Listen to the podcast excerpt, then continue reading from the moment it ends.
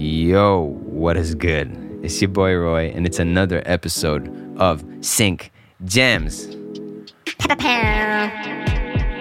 Today, I have Joel Feinberg. He's the CEO of De Wolfe America, US, whatever you call it, where you are at.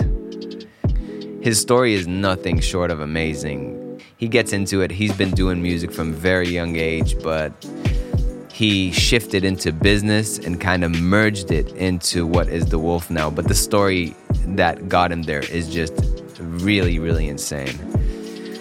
We talk a lot about about things that make composers stand out. We talk about why sometimes seasoned composers aren't as good for a library as a young and up and coming composer. We talk about why you want to be productively uncomfortable. And I'll tell you this Joel is nothing but comfortable in this industry.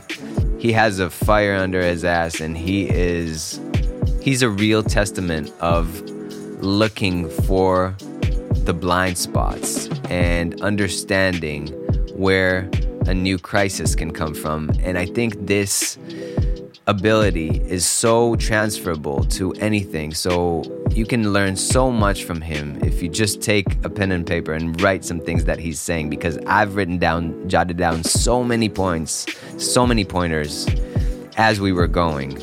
Another thing that we talk about is micro syncs, which I've frowned upon for a long time. But now with the strikes coming, this may be the direction that a lot of people go to.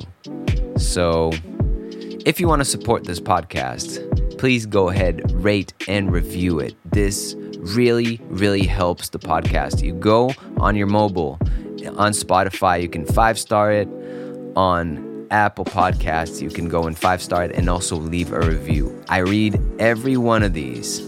So please go ahead and do that. If you can, share the posts on socials. This also helps spread the love, spread the word, and let me know that what I am doing is great. And it also helps bring more amazing people like Joel. So hit me up on socials, and without further ado, boom! Notifications are off, but they're on. We are on this podcast with Joel Feinberg. We're just ca- catching him unprepared with all his notifications uh, because he's killing it, and you know, like he he needs to show it to the to the people. So, uh, how you been, Joel? well, I'm notified over and over again. Uh, I'm great, Roy. it's a pleasure to meet you. Thanks for asking me on here. Um, things are good. Um, I'm off work now, and so now I can talk about it about all of my adventures with you. And uh, it's really great to, to be able to do this um, across the world. Um, I know, yes, I know this is like normal technology, but I got into the business. Um, we weren't even like streaming online yet on the internet. We were still sending CDs to people to listen to for pitching. And uh, so mm. I'm still, even now in 2023, like, wow, I mean, just somebody in Bali calls me up we're doing we're doing a podcast. So um, thanks for reaching out, and uh, I'd love to talk about sync. Um, I have been uh, in sync for just I believe yeah just about twenty years, and um, in fact um, we we were just celebrating um, ten years of the organization De Wolfe Music USA, which I'll talk about how that came to be um, but that's when I first um, started running um, the company after being uh, a part of the company, a part of De Wolfe Music for 10 years prior to that. Um, so just this July, it's been 10 years since um, since we started up as De Wolfe Music USA.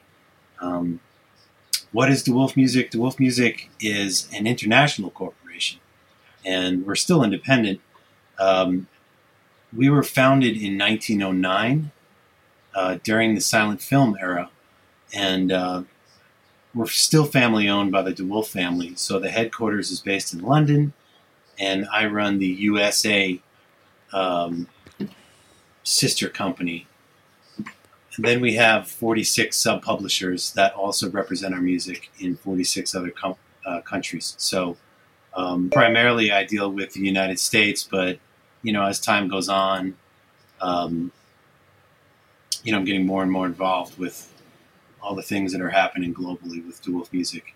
Um, Warren De Wolfe now um, runs um, De Wolfe Limited, which is the headquarters in London, and um, he's been a mentor, a friend, and uh, has taught me so much about the business in the last 20 years. Um, it's such a fluid market, though. I mean, I still feel like I'm learning new things every day and adjusting. So it's a very interesting. Um, it's been an interesting ride, and it's it's every day is different. Um, a little bit about myself. Um, I wanted to be a musician since I was 12, and so professional musician. So I've, I've been on that track, playing music um, you know, since elementary school up until just a few minutes ago, um, playing, writing music, composing, performing, all that stuff. Um, I went to college for um, music education. Um, that that morphed into music performance. Um, I was studying classical guitar, um, all sorts of guitar music, and all sorts of other instruments. But at the end of the day, when it was time to sort of enter the work world, I was a little nervous about being a classical guitar player. Uh, I just didn't see that many job opportunities out there, and I, I have other ambitions aside from just music. I, I, I, wanted, wanted to be successful no matter what I did, so I kind of saw classical guitar as a little frightening to be uh, for me. Um, that just looked like teaching and uh, you know doing gigs in libraries and and weddings and, and such, which was fine, but it, it, didn't seem like a sustainable future. I had like higher um, sort of goals in mind. So, um, fast forward, graduated, I got into the TV business for a while and uh, working on various shows um, with networks. Um, and then I was, which wasn't great. That was, you know, not not really exactly what I wanted to do. Moonlighting as a musician at nighttime that morphed into other types of um, business development type jobs. Um, they were just paying a lot of money in the 90s.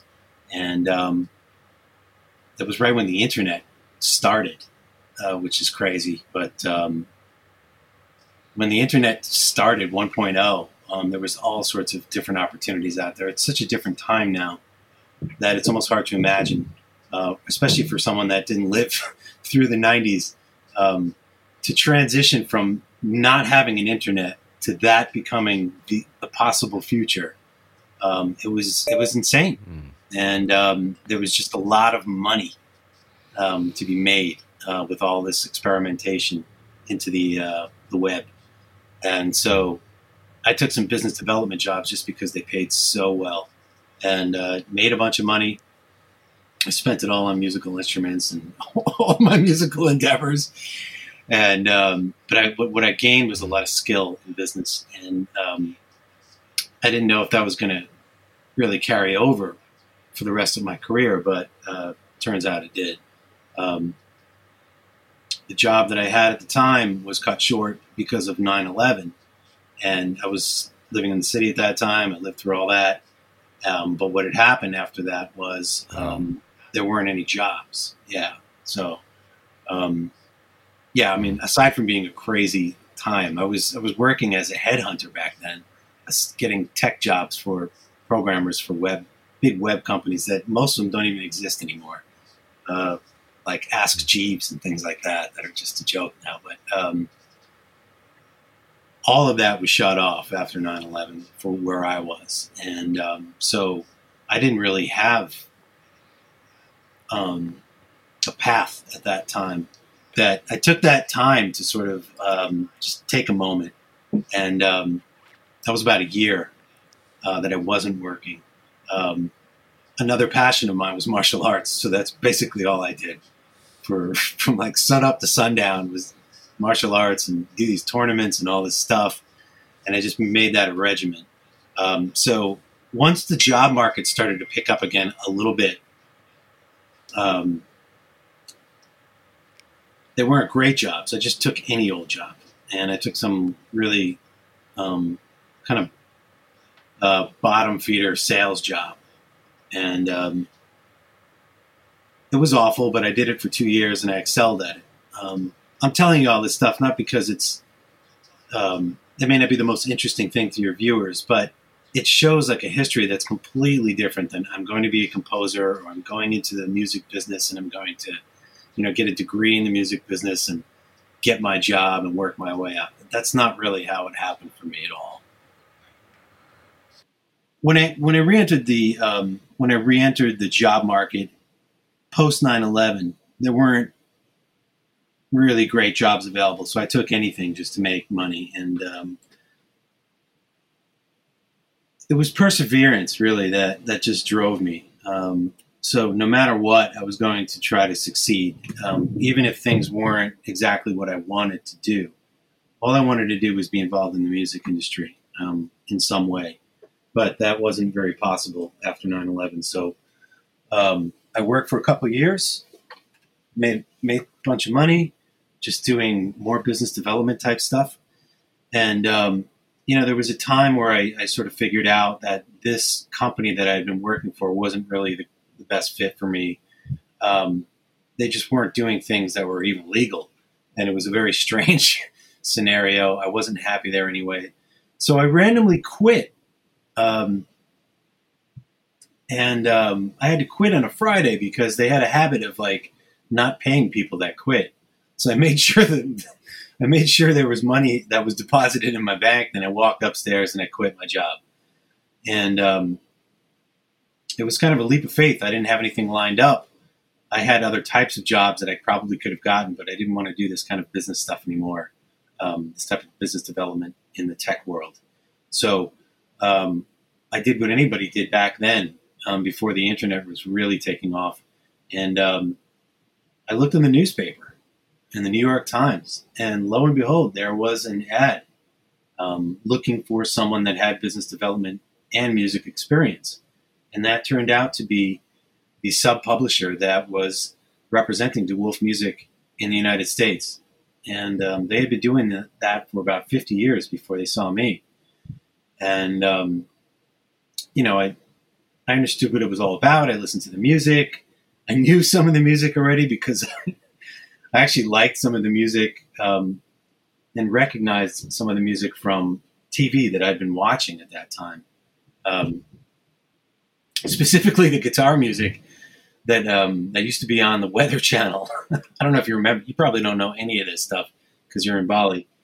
But um, yeah, no, I I grew up in, in Israel though. But, oh, okay. Uh, yeah. No, that's funny. Yeah, I mean, early versions of the of the Weather Channel, there used to be it was like all chroma key. Um, they would just kind of really just type the what the weather was like on the screen, and they would play this music nonstop. And there was one song that yeah, sounded like yeah, George yeah. Benson, and uh, it was like George Benson style guitar playing, and I just loved that song growing up. And then I found out that it was De Wolfe music, and uh, I had to have a job. Um, so I went in and I got the job uh, on that Monday. I just went in there focused and, and got it. So, um, you know, that's when I really started to cut my teeth in the business. Um, so it was learning everything um, from publishing to to pitching to relationships. Um, in those days, we were literally had to have a relationship on the telephone, maybe email, but you had to speak to somebody because you had to you had to get their information so you can send them CDs based on what they wanted. Back in those days, we had a librarian just with a wall filled with CDs, and you, I mean, we would get mm-hmm. music requests. We would go in there and talk with them, tell them what they wanted, and he would go and do music searches. But it was all physical. so it was, it's an interesting um, fast forward from that point, but. Uh, within that time, I, I, I, learned quickly. I worked really hard. Um, I had all sorts of adventures. Um, I ended up, you know, sort of running the running the um, the licensing team at, at one point, and um, and then I got a call one weekend. Um, I was teaching a, a, martial arts class and um, I got a call from Warren De Wolfe, and you know he wanted to know how I was doing, and you know if everything was, if I was going to be okay, and all this stuff. And I had no idea what he was talking about. But it turns out that my um, um, my office, the sub publisher, decided to retire, but they didn't tell any of the staff, and um, I guess the office was closing in a matter of weeks. So, like, you know, it was kind of a, a, a shock, obviously. But um, I had no idea what was going to happen next. I, I, pretty much assumed that you know some other uh, company was going to absorb the De Wolfe catalogs. Um, by then, the major labels had gotten involved in the library business. Um, prior to that, when I started, you know, there was really no universal um, music uh, production music. Uh, they they got into it um, right around um, right after the Napster years. That's when they started buying the competitors and bulking up. But prior to that, they were all private companies that were sort of the um, the leaders of the of the gang in a way, the, the leaders of the mm. of the industry. It was uh, De Wolfe. It was FirstCom. Um, there was companies you don't even know about anymore because they've been absorbed by the major labels. Um, so I sort of assumed that that's what was going to happen to us, and so in that phone call when I when I found out that we were closing, you know, I thanked them. I had a relationship with the De Wolfe family separately. I met them many many times, communicated with them. Um, and then I asked if, if, they needed some kind of liaison for whatever was going to happen. I'd be I'd be happy to do that, whatever whatever role I can fill. And then um, you know he said, "Hold on a minute, hold on a minute," and and he proceeded to ask me if if if I had any interest in um, instead of you know setting up another sub publishing entity, if I was interested in setting up um, a direct company under the headquarters, or sister company, really, um, where we would work in tandem in both territories. And he wanted to know if I wanted to head that. And, you know, it was the craziest call of my life. Um, one minute, 10 years, I'm, I'm at De Wolfe, and then the sub publisher. And then in one phone call, it's completely over. And then I'm asked to, to run a new company uh, with De Wolfe directly. Wow. So it was crazy. It was a crazy time. Um, and it was ch- very challenging time to try to do this. And you have to do these things quietly and, you know, fly across to London to, to, to communicate with the, the headquarters. Um, try to try to do this um, while the current office is closing. It was a really, really crazy time, Roy. It was. Uh, mm. I learned so much about, you know, grace under pressure and and trying to just um, stay focused uh, no matter what and, and, really you have to really grow up quickly when those things happen and uh, fortunately i had 10 wonderful years before that so I, I knew the business inside and out so um, and that was a little over 10 years ago um, today we opened up in july as De Wolfe Music USA after that and that was July of 2013. So right now we're celebrating 10 years um, have gone by since that um, that happened, and um, I got to say, man, it's been uh, it's been an amazing ride, and I feel like one of the luckiest guys on the planet. Um, my job duties are could be anything from pitching to like everybody else to obviously management um, production. Um, earlier on, I was composing. Um, you name it, I do it. Um, but really, I think what what drives the company is not just me; it's it's it's the staff I have. We've all been together for ten years or more. Um, the London office has been amazing. And it's and their knowledge you know spans almost 115 years. We were one of the first libraries ever. And we started in silent film. So there was only one or two other companies that realized that instead of using classical music for silent film, that you could actually create your own music, retain the publishing, and then license it again elsewhere. That was a brand new concept in, in the early 1900s. And, uh, you know, I mean, I, again, I'm, I'm, just very grateful um, to be a part of that history. It's a very long history. Um, you know, there's there's just tons of contributions that we've done, maybe maybe in the background, but um, important contributions through the zeitgeist of pop culture globally in 48 different countries. It's incredible when I think about it that way. But um, a lot of the reason why I got to be in this position, um, I think was, I think it boils down to a lot of the same sort of things that composers,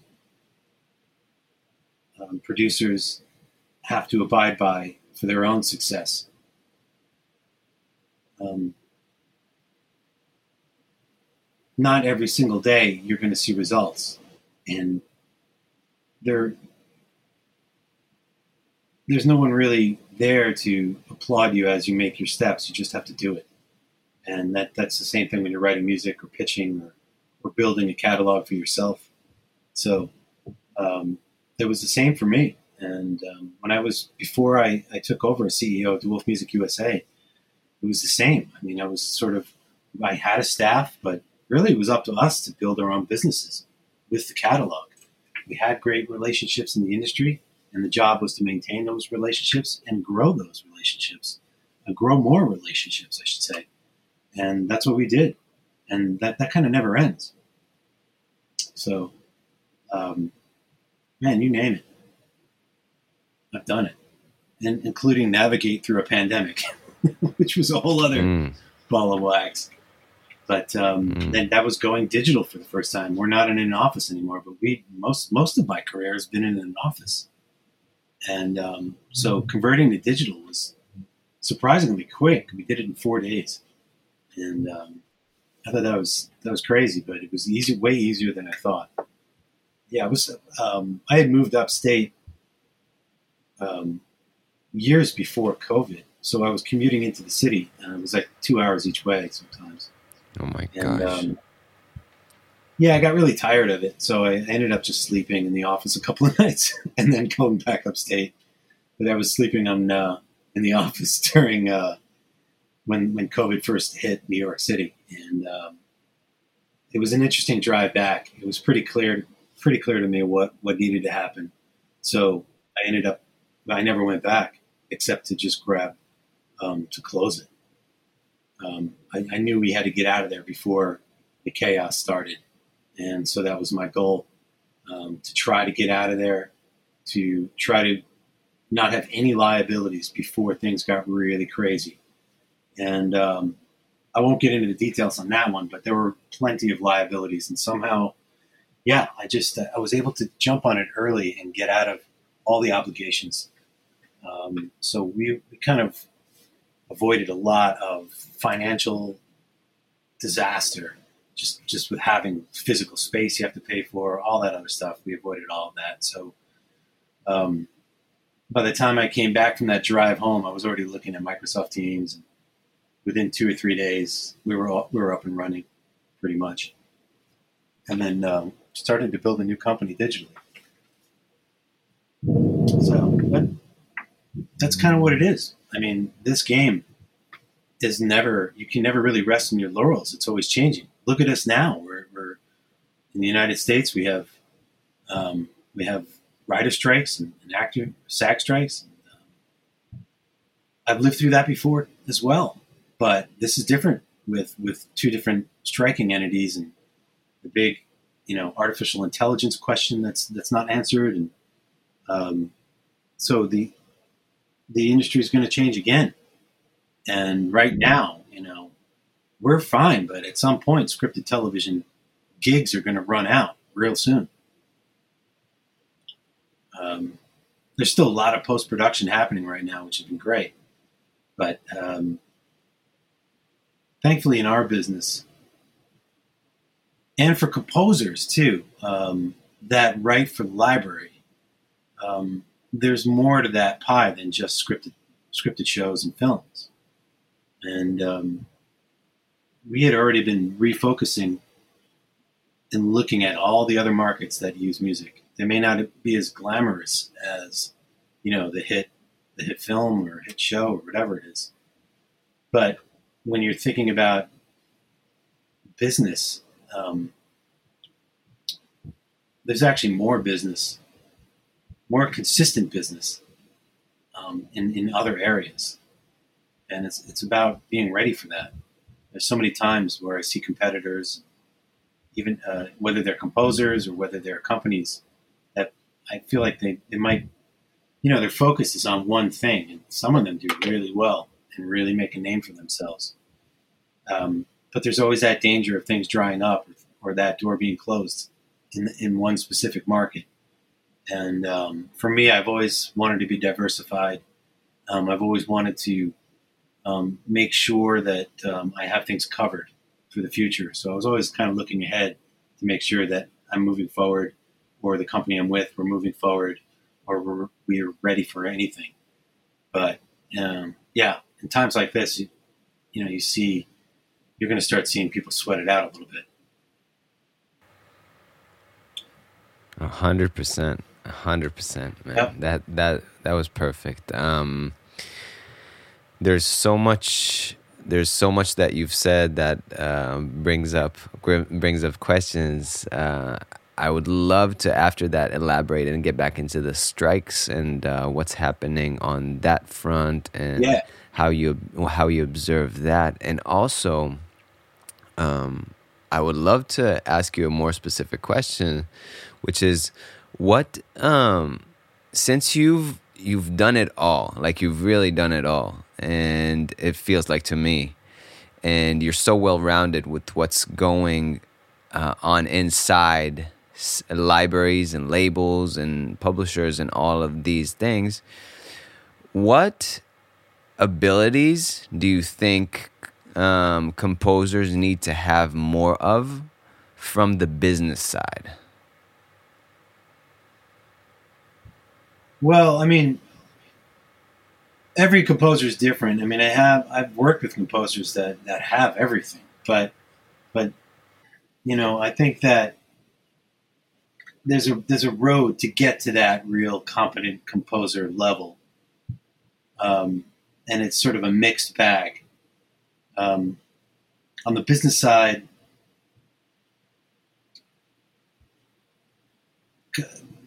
you know, what is a composer these days, first of all? Because a lot of people are making music, right?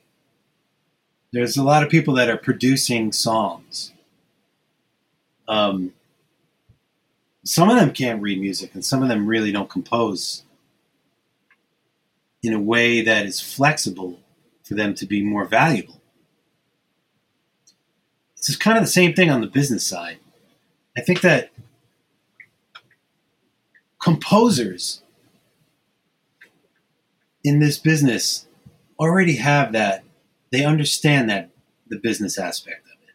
So they're the ones that understand how to sort of approach and build relationships how to email in a professional manner um, how to um, present their works um, present themselves.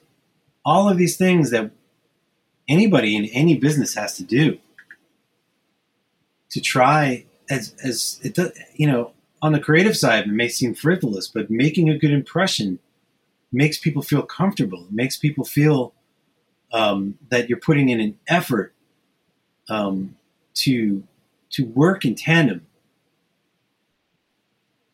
Um, all of these are real subtle things but the subtleties is what i feel that many of the the people that are making music and composing for library are missing. And um, so, I mean, there's a, I could go through a laundry list, but I think I just wanted to try to get the concept. It's it's the subtleties that are overlooked or never looked at at all, and um, you know, rejection should be expected. and there shouldn't be anything. There's nothing wrong with that. I've been. I mean, Roy. I mean, you said I've seen it and done it all. I would say no. I, I don't know what's next, man. You know, like the only thing I know for sure is that this thing is always going to be changing, and there's going to be new challenges ahead, always. And new, new and you're going to have to reinvent yourself and evolve and evolve and evolve. But that's why it's so important to present yourself in a way that's consistent. So no matter what happens, people know where you're at by the presentation you give. So when composers are forgetting to, you know, they're just sending files in 2023, not having a presentable um, CV or or something that um, that's sort of the standard, um, or they're not um, communi- they're not listening during the communication. You know, they're they're asking and asking and asking, and um, or talking and talking and talking. Um, all of these subtle things um, can create that impression, and I mean, if you just want to, if you want to drill down, I mean, what what are composers? What are they? What are many composers missing right now? Um, they don't do their research before they pitch their music, so they don't really know where their music sits in the industry. When I know, like I'll know, I know immediately when there's a seasoned professional composer emailing me, as opposed to someone that really doesn't know what they're doing, no matter how good their music is. Um, you can tell by the way it's written. Um, you can tell by the words that they use to describe their music. Um, very often, they don't even go to your website to see what what might be missing in your catalog. Um, it's really just kind of throwing things in the wall and seeing what sticks, and that's fine. The problem with it is that there's so much competition that there's a lot of emails to get through and many very often you don't even get through it. If I if I see like I can almost hear the music when I start reading certain emails like don't click on that music because you know the production is not going to be there. nine, nine times out of ten, you know, nine and a half times out of ten, um, it's it's not produced. I mean, these people are living in a dream world. I'm not saying that to degrade anybody's efforts. Um, I'm saying that because that person didn't do the research and have like a really honest um, look in the mirror. Um, they didn't really A B their music against what's happening out there and have and, and honestly evaluate that to get it you know at to a certain place um, it's actually very hard to find a good composer to work with we I'm working on records now. Um, and it takes a while before I settle into a project with someone because you're getting into a project with someone. You know, that could take months. And uh, if it's if the person doesn't communicate well, or they don't understand, or they're not going to get it, I mean, th- those are months that are wasted. Um, and a project could get dropped for that because it's and that and then my name is on that. I sign, you know, when when I'm signing off to a project, I'm putting my name on that project. So if it goes south and it falls apart, then I made I made a bad judgment call.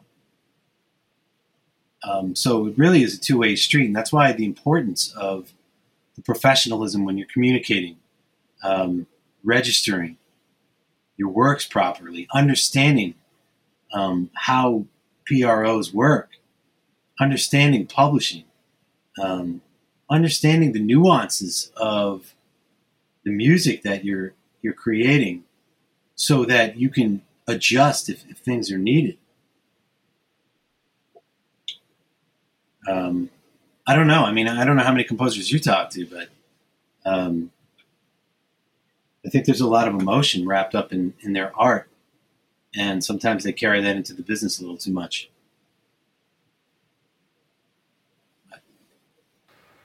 You can't see yeah. my face, but I, I gave you like the, the look let that sink no i'm i'm letting that sink to to anyone listening because that's that's 100% and that's something that uh, I'm I'm completely uh, battling with every day. But it's it's uh, as an artist, but it's it's so so so important to be able to put that aside, no matter what energy is swelling within, to just trust the fact that a person on the other side is putting their chips on you when they're when they're even uh, uh, talking with you and giving you giving you um, notes on your music, and um, and and that's an important thing. Like to f- to to actually feel feel blessed because this person is actually in a lot of the cases they want they want you to win. So so that's uh, that's a great and fresh perspective to look at it because I think until this moment, a lot of people would talk about the email thing. Uh, they would less talk about how they are invested in the composer they're working with, if they're uh, coming from the publisher's side. That's to say. Yeah. Um, I mean, I can't speak and, for every library or, or every publisher, but it's a risk starting a project. You never know. I mean, we can't buy every single record that we that we hear. Yeah it's not even just the money; it's the time. And um, you don't if you if we put bad records on our on our website, our clients are going to get an impression. I mean, it just it, it's all connected. If a record comes out and it's not good, that makes the whole company look bad. That's 48 countries. What the hell is that? Is that what De Wolfe Music is now? And so there's always a pressure um, to have a certain level. Um, of quality and presentation. And it, it just it can't be achieved by me alone. It has to be a partnership. So it's important for me to know that the person I'm working with is on on top of their game, um, so that we can um, communicate effectively, quickly, um, change and shift as needed, and and really just kind of it makes the whole project a more positive experience. Um, yes, but I, am not sure why. But for some reason, um, the majority of the submissions I get, um, they don't really have that kind of um, gumption on the business side they may be fantastic composers and, and such, but um, I would say thirty percent of the emails I get are just truly professional um, composers that understand this business. They've been doing it, um, and they they know how the pace sort of plays out, um, and it's it's a joy to do that. Unfortunately, Another thing is that you can't always rely on seasoned composers. That's another that's another danger. Um, on one side, you have these young and hungry people trying to break in, and some of them really come. They're on top of what's happening as far as new sounds that are becoming that are trending in the in the uh, business. So sometimes they're going to have sounds that the experienced composers that are great on the business side don't have. Um, I get a lot of sometimes I, I, get I get into really good conversations with people, and I'm like, man, this guy's great. Um, but when I listen to the music, it sounds dated, or it sounds like the way library music sounded four or five years ago, or ten years ago. And um, I think complacency can can can get you on either side of that coin. So they may have, maybe they went too far into the business. Maybe they forgot to check out new stuff and maybe not judge new stuff just because younger people like it and they're old now. Um, I always resist that. I jump right into anything. when it comes to like any new weird, you know, new styles that come up or as as music evolves, I'm just open to it. Um, mm. So that's a huge thing, by the way. That's a huge thing you've just mentioned.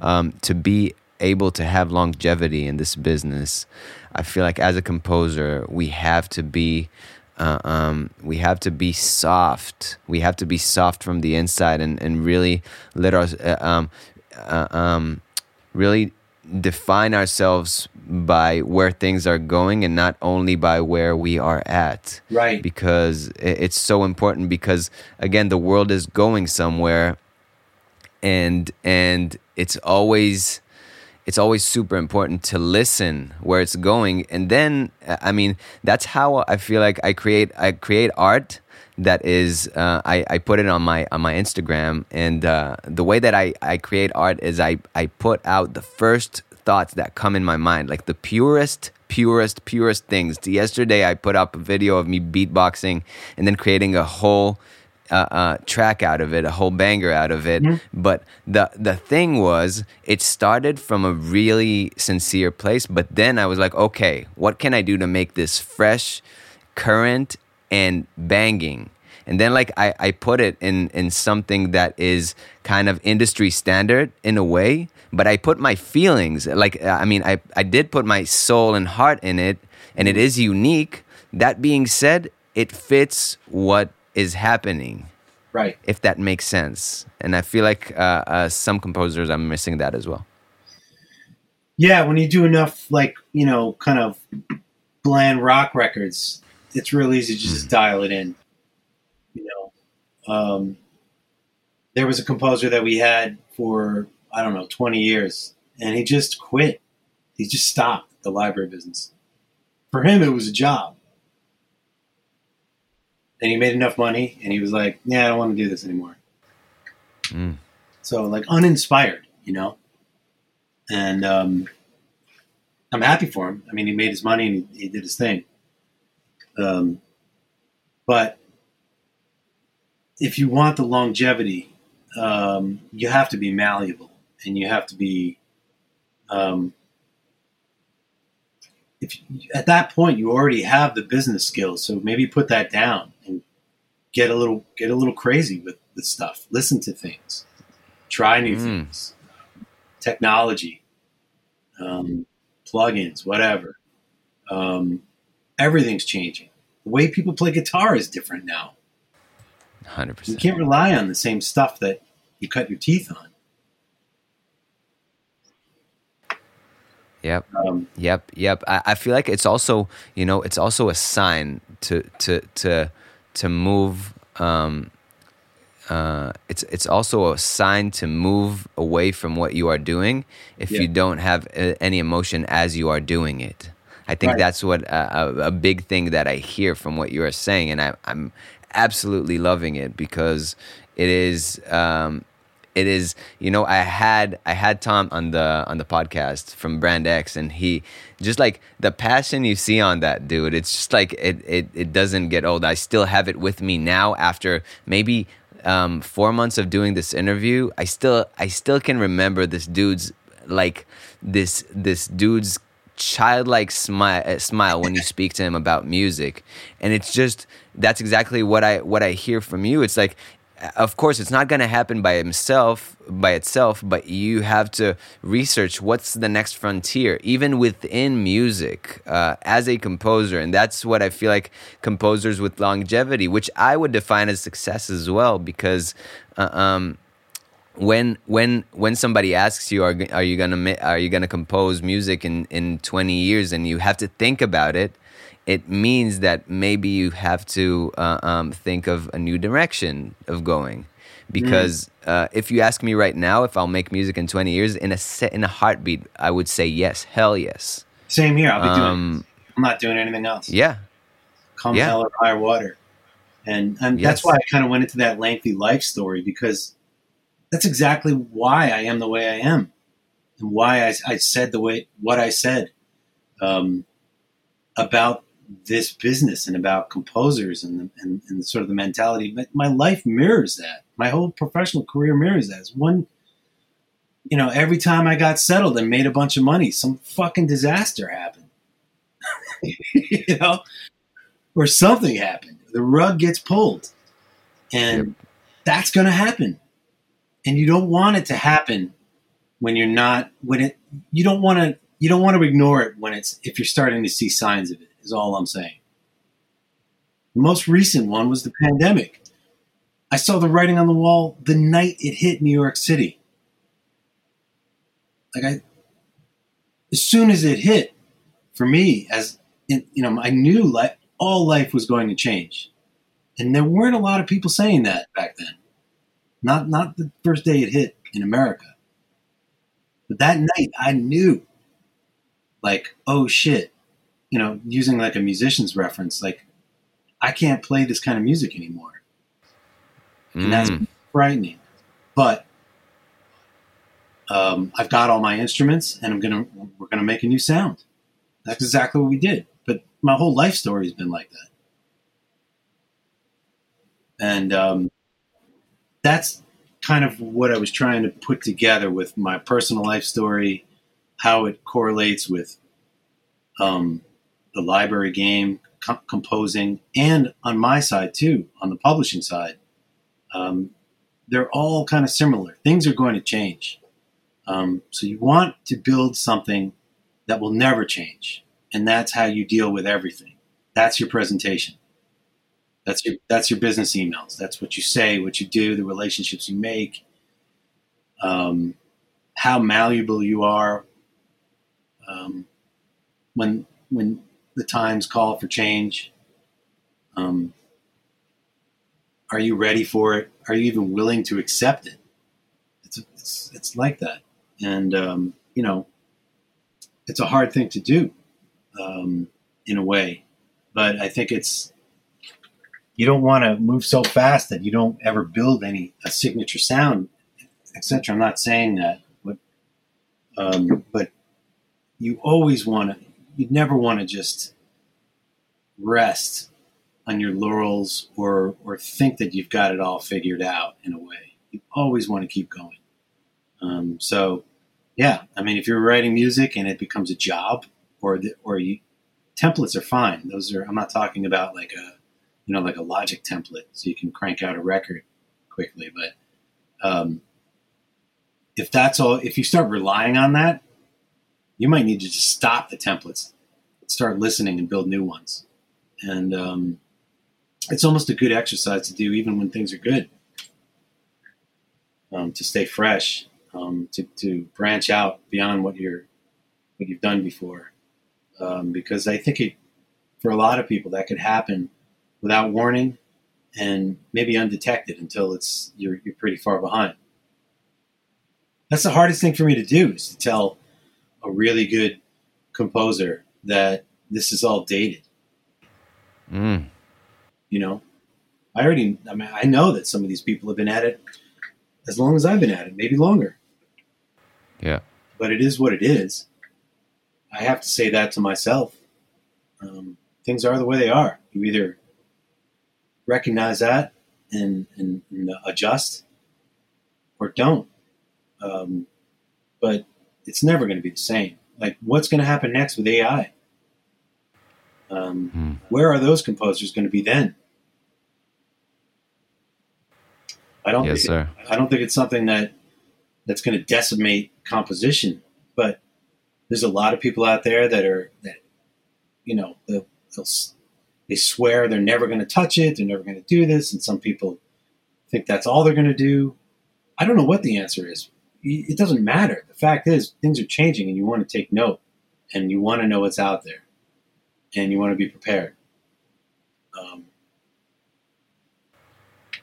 Yeah, I, I I resonate so highly with so much of what you said. Uh, first of all, the resiliency part and being able to um, to have a hard experience, in my opinion, one time in your life that really changes everything. yep. Um, uh, uh, I've I've had a few of these, especially when I lived in New York. Uh, when I, I moved into New York, and uh, suddenly I got this. I, I moved there dead broke. I, I stayed dead broke for a while, um, but I had to at some point sell all my uh, equipment back in Israel, which is like I had a Gretsch guitar, I had a Fender Strat, I had like I I had just like these beautiful, beautiful pieces uh, that I've collected um, and it was very hard. It was it was a part of my heart. It was the guitars I started uh, I I started from, and I got to where I am and um, as I, I had to sell them, um, it kind of it was very sad for me. I, I, I it was really it, I felt it in my heart, but having the need to do that has enabled me to stay motivated so I can have this kind of equipment again. And now I, I don't I don't play my guitars as much, but now that I have a studio, I just got two guitars as a token of this is this uh, you're you're back at it kind of thing. Like you, yeah, you've you've made it. You made it. It was ten years ago, and now ten years later, I just got guitars that stand in my room, and and it's like my token of gratitude to all this to to me staying uh, in the game. Mm. And and you know like it's it's a piece of inf- it's a piece that keeps coming back like the keep going part um, and also understanding that there there there will be really hard times to this to this business to this everything. And and the thing that will stand in front of everything is your personality and your your perseverance. That's what will that's what makes uh, uh, a great great in my opinion the perseverance. It's the truth. Because the perseverance is going to like drive you to compose more music. And um, that's another that's another danger is when people really they create a record and they just turn it into like like their child. Um, they don't make enough music and wonder why they're not successful, you know, and get so much bitterness sometimes, you know. Sometimes the record just doesn't sell, but you got it. Sometimes the one you didn't have your heart in is the one that goes. But you'll never know unless you do it. And um, and in the library game is changing like crazy. Um, libraries, you know, they're they're paying upfront fees less and less. It used to be you get a commission, like guaranteed. But that's like a rarity now there's so many libraries that just don't do that anymore. And there's plenty of money to be made even without that upfront fee. But it's going to require volume. You might want to make like a hundred of those rock songs that you did instead of just trying to sell like a 13, 14 track EP for that upfront fee. You could spend a year trying to like pitch that record. Right. And that's, um, yeah, that's frustrating when nobody takes it. But if you don't have anything else except for that record, you're in deep trouble. Um,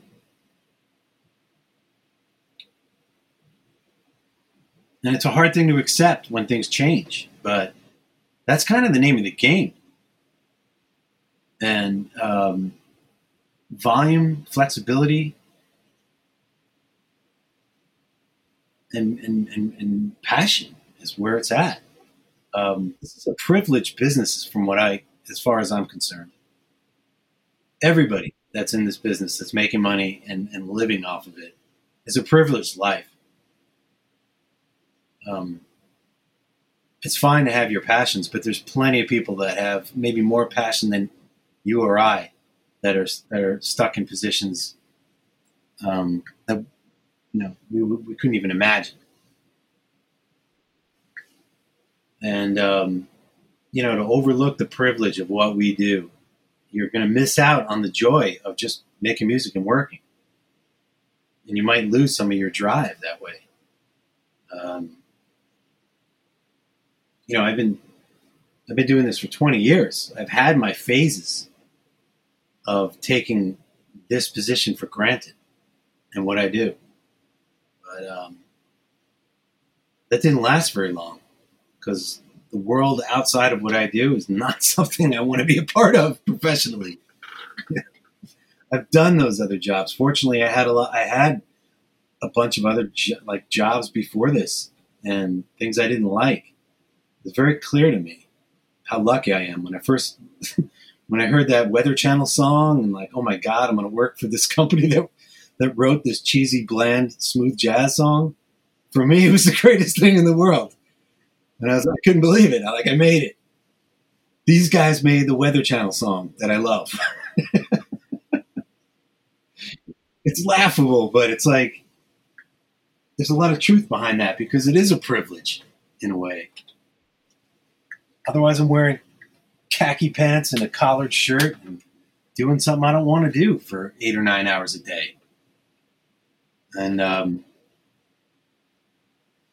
I don't know. Sometimes, like uh, on the as far as going back to your original question, sometimes, uh, yeah, there's like this weird expectation I get from composers. You know,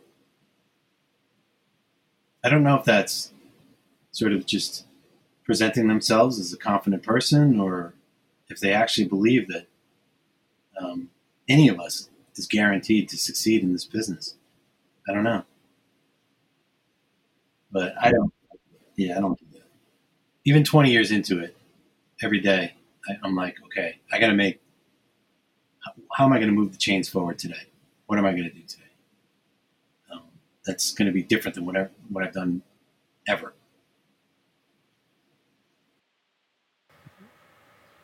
that shows growth mindset for sure.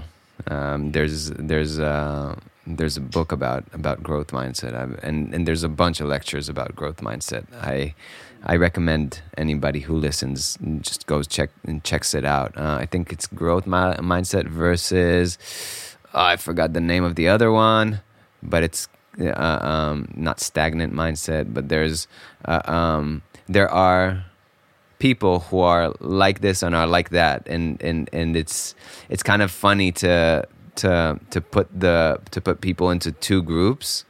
Uh, but this is actually what's happening. You see uh, jaded i see jaded people used to see jaded jaded people all around me who just keep doing the same things and the same things and the same things and expecting different results. And uh, and to be honest like i feel like what has opened libraries to me wasn't actually how uh, um, how amazing I am as a composer, but the me actually coming up there and saying, "Hey, I don't know enough. Like I don't, I know enough to compose a good record, but I'm I don't know." Sometimes that vulnerability was actually what got me into the rooms with people. Yep. Um, the the fact that I'm I'm saying, "Hey, I'm." I'm I'm doing this, but I'm I would love your help and guidance if if that if that's something you're interested to give.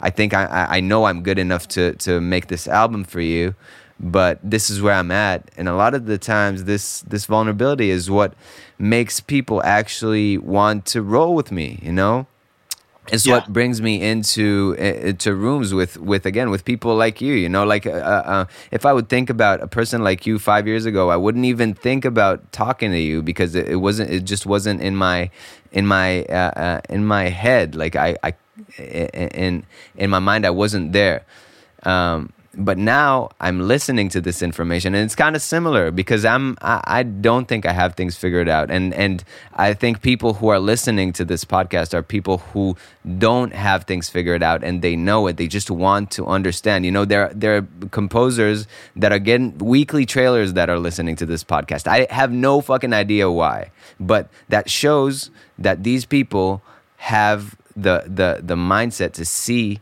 to, to, to learn, to keep learning as they are uh, searching the landscapes, as they are uh, learning their own skills, as they are figuring out what's their, what's the next, what's their next edge. Right. And that's what I'm. What, that's what I'm hearing from you. That's it, it, the the music industry and and any industry for that fact will stay that way forever. Right. It's so true. Even now, especially now with the, with the strikes going on, a lot of people, you know, they have it in their mind that success equals the most popular syncs, the ones that everybody covets. And those people are the most scared right now, right? Um, there's plenty of work to do.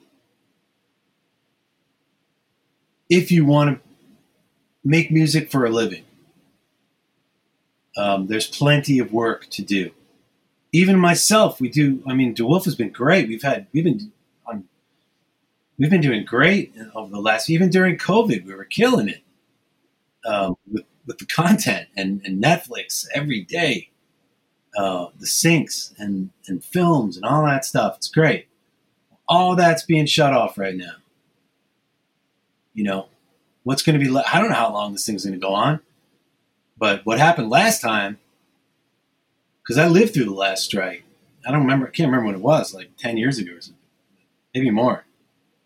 But that's when reality, like really, reality programming, like that's when the golden era, if you want to call it that, of reality TV. That's when that really cropped up. Um, it does, may not even be television. Um, it could be any kind of media. And so for, for someone like me, like when the strikes, even before the strikes were happening, I was getting like a weird, um, just a gut feeling that happens to me every now and then. And it's not something I want to ignore. Um, when there were rumblings of that, it just, even way before the strike, the possibility of something, of a strike, was all I needed to hear to start to evaluate where are we putting our music. And um, I didn't like the fact that we were. I well, it was like a duality. I loved the fact that we were doing so much television and so much um, scripted TV. What I didn't like was that um, all these other sectors that aren't as glamorous that nobody knows about, you know, um, in Hollywood at least. All these other sectors, we need to refresh that, and we need to move. Like we we have a lot of um, we ha- we had a lot of accounts just that were colleges that that used our music. It's not really a lot of money, but when you have thousands of colleges that are that are subscribing to your music, it is a lot of money. Um, a lot of composers they don't think that way. They're not they're not thinking that you know I need to make music for like college promos or or um, students that are doing video editing. It's just one micro syncs, yeah, yeah, micro syncs, whatever. Um, that's right. But guess what? Like right now, it's like a pyramid. You know, I mean, the micro syncs are. If you if you if you look at a pyramid, the widest part of a pyramid is the base. In this business, the top of the pyramid, or the you know, that's the top of the triangle. Um, that's that's the the notable syncs that everybody covets, but it's only a small portion of that triangle. The bottom is much wider and it's built up of micro syncs in all sorts of in- industries, and that's that's overlooked by many, um, especially on the composer side. But that's a part of this business. I don't know why, you know, it's like a taboo to talk about it, but people should be proud of that. I would think, um, because what you're doing is making music for a living for all people, not just for the Hollywood um, stuff that you know you can brag about because you're you're on a Marvel show or the Avengers. All that's great. There should be a, a malleability, that softness you were talking about, that should allow you to appreciate all of it and get excited about all of it, because that's that. That means you're doing all of it, and that means you're really successful in the business. Um, some of the most successful De Wolfe composers um, have been with us 30, 40 years. And their stuff is not like Marvel music. Um, they just had a great work ethic and great writers and they and and they understand that um, the music is for all sorts of applications.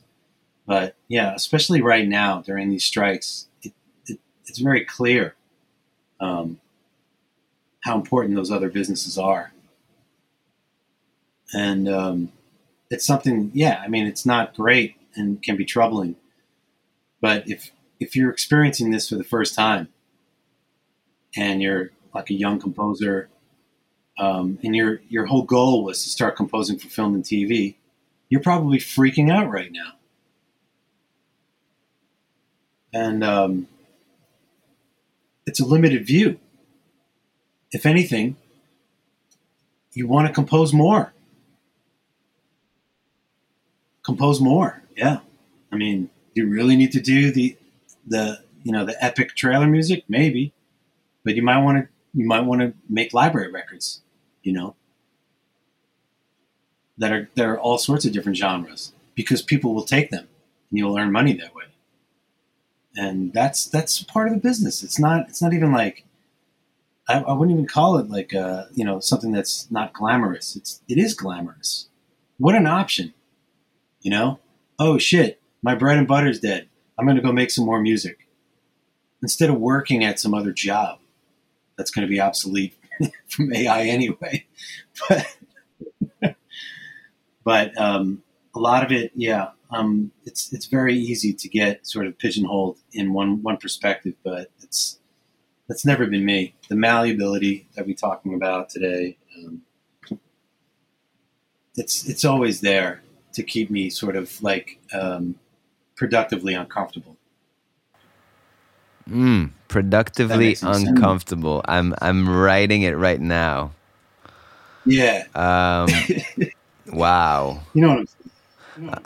Uh, um, I'm reading the um, I'm reading um, Phil Knight's Shoe Dog, mm. and uh, he's uh, it's his basically his autobiography how he how he um, how Nike came about, um, and what I love seeing is the fact that they were always on the edge, like for right. for um the best part probably probably I would I want to say I want to say 18 years they were just like on one check away from completely uh, breaking down but they always came up with something. Like they were always savvy. They had the opposite of what uh, Blockbuster had, where the Blockbuster was like, "Ah, uh, no, nobody will, no, nobody will stop watching uh, uh DVDs or whatever." And then, and then, lo and behold, uh, people stopped watching DVDs, and Blockbuster were out of business. Or same with uh, Tower Records or whatever.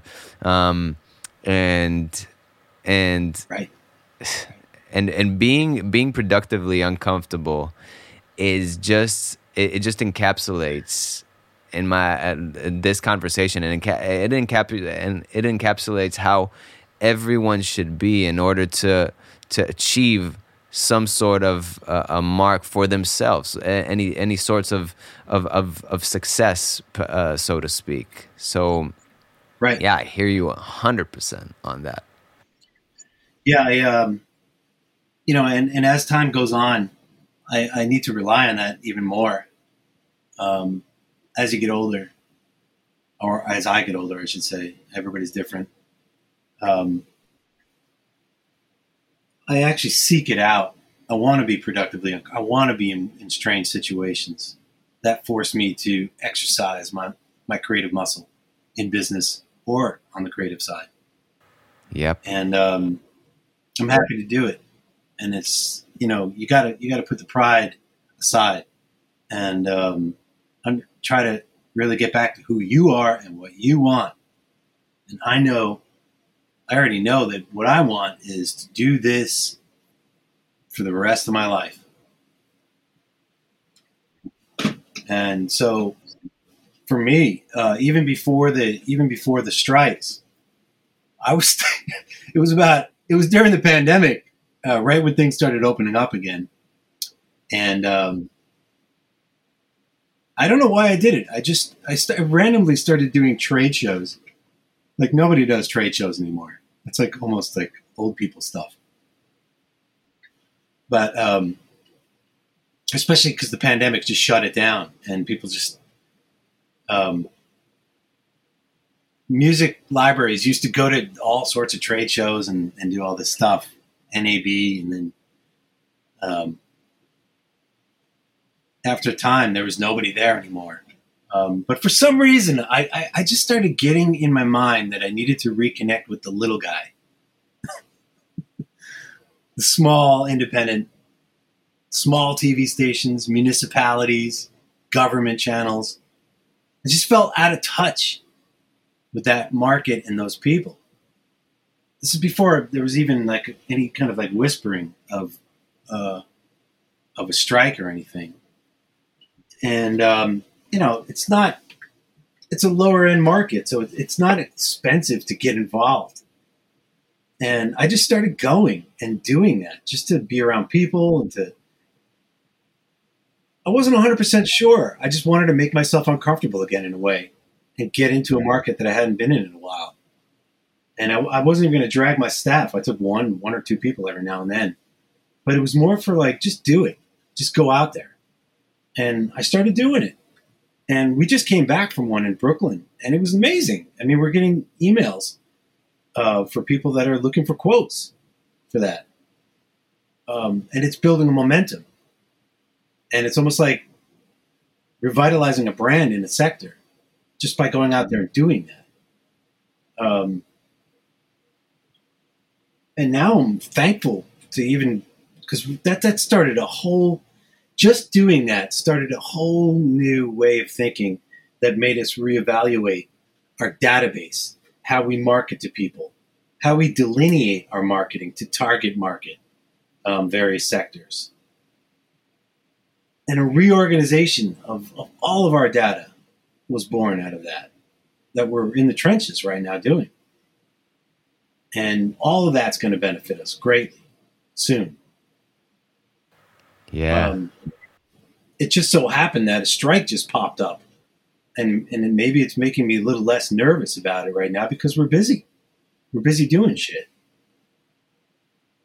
Yeah, and, listening uh, listening to uh, listening to graphs and pages and science is nice. I have a friend which I always get in debates uh, in uh, to because he's very scientific, and I, I tell him just sometimes I feel something in my body. It doesn't have to have a a uh, um, like a scientific explanation. It doesn't have to be backed up by something. Sometimes I feel like this is the way I need to go, and there's yeah. no science in the world that can explain my intuition right now. Um, right. Th- that that that being said, it doesn't mean I'm not gonna fucking do it. Right like it's and and to what you were saying uh, before about you know making tracks for TV versus uh, for for a library to me it uh, the whole um, ability to make music for library music is being able to make something that's versatile. So like having having the option to have an alt version which is completely stripped and can be used in whatever in an ad campaign or in uh, uh, whatever uh, uh, the the um, the the like a shopping uh, shopping site or whatever can can give a composer an edge. So like yeah, have the bombastic like the epic version that may go to a Marvel, but also have right. the stripped down version that's maybe just vocals and piano. Whatever. So that's that's another way of looking at it, which is like which is okay. I mean, how you've just put your heart and soul into a track how do you how do you now make it uh, work for you in the best way? Because editors do all sorts of weird shit with music. They see things that i don't sometimes. They they they'll just take a guitar from a trap uh, a song that i made and put it on a, a soap opera. And that that actually happened and that made me thousands of dollars which was so freaking cool you know? It's amazing. So yeah.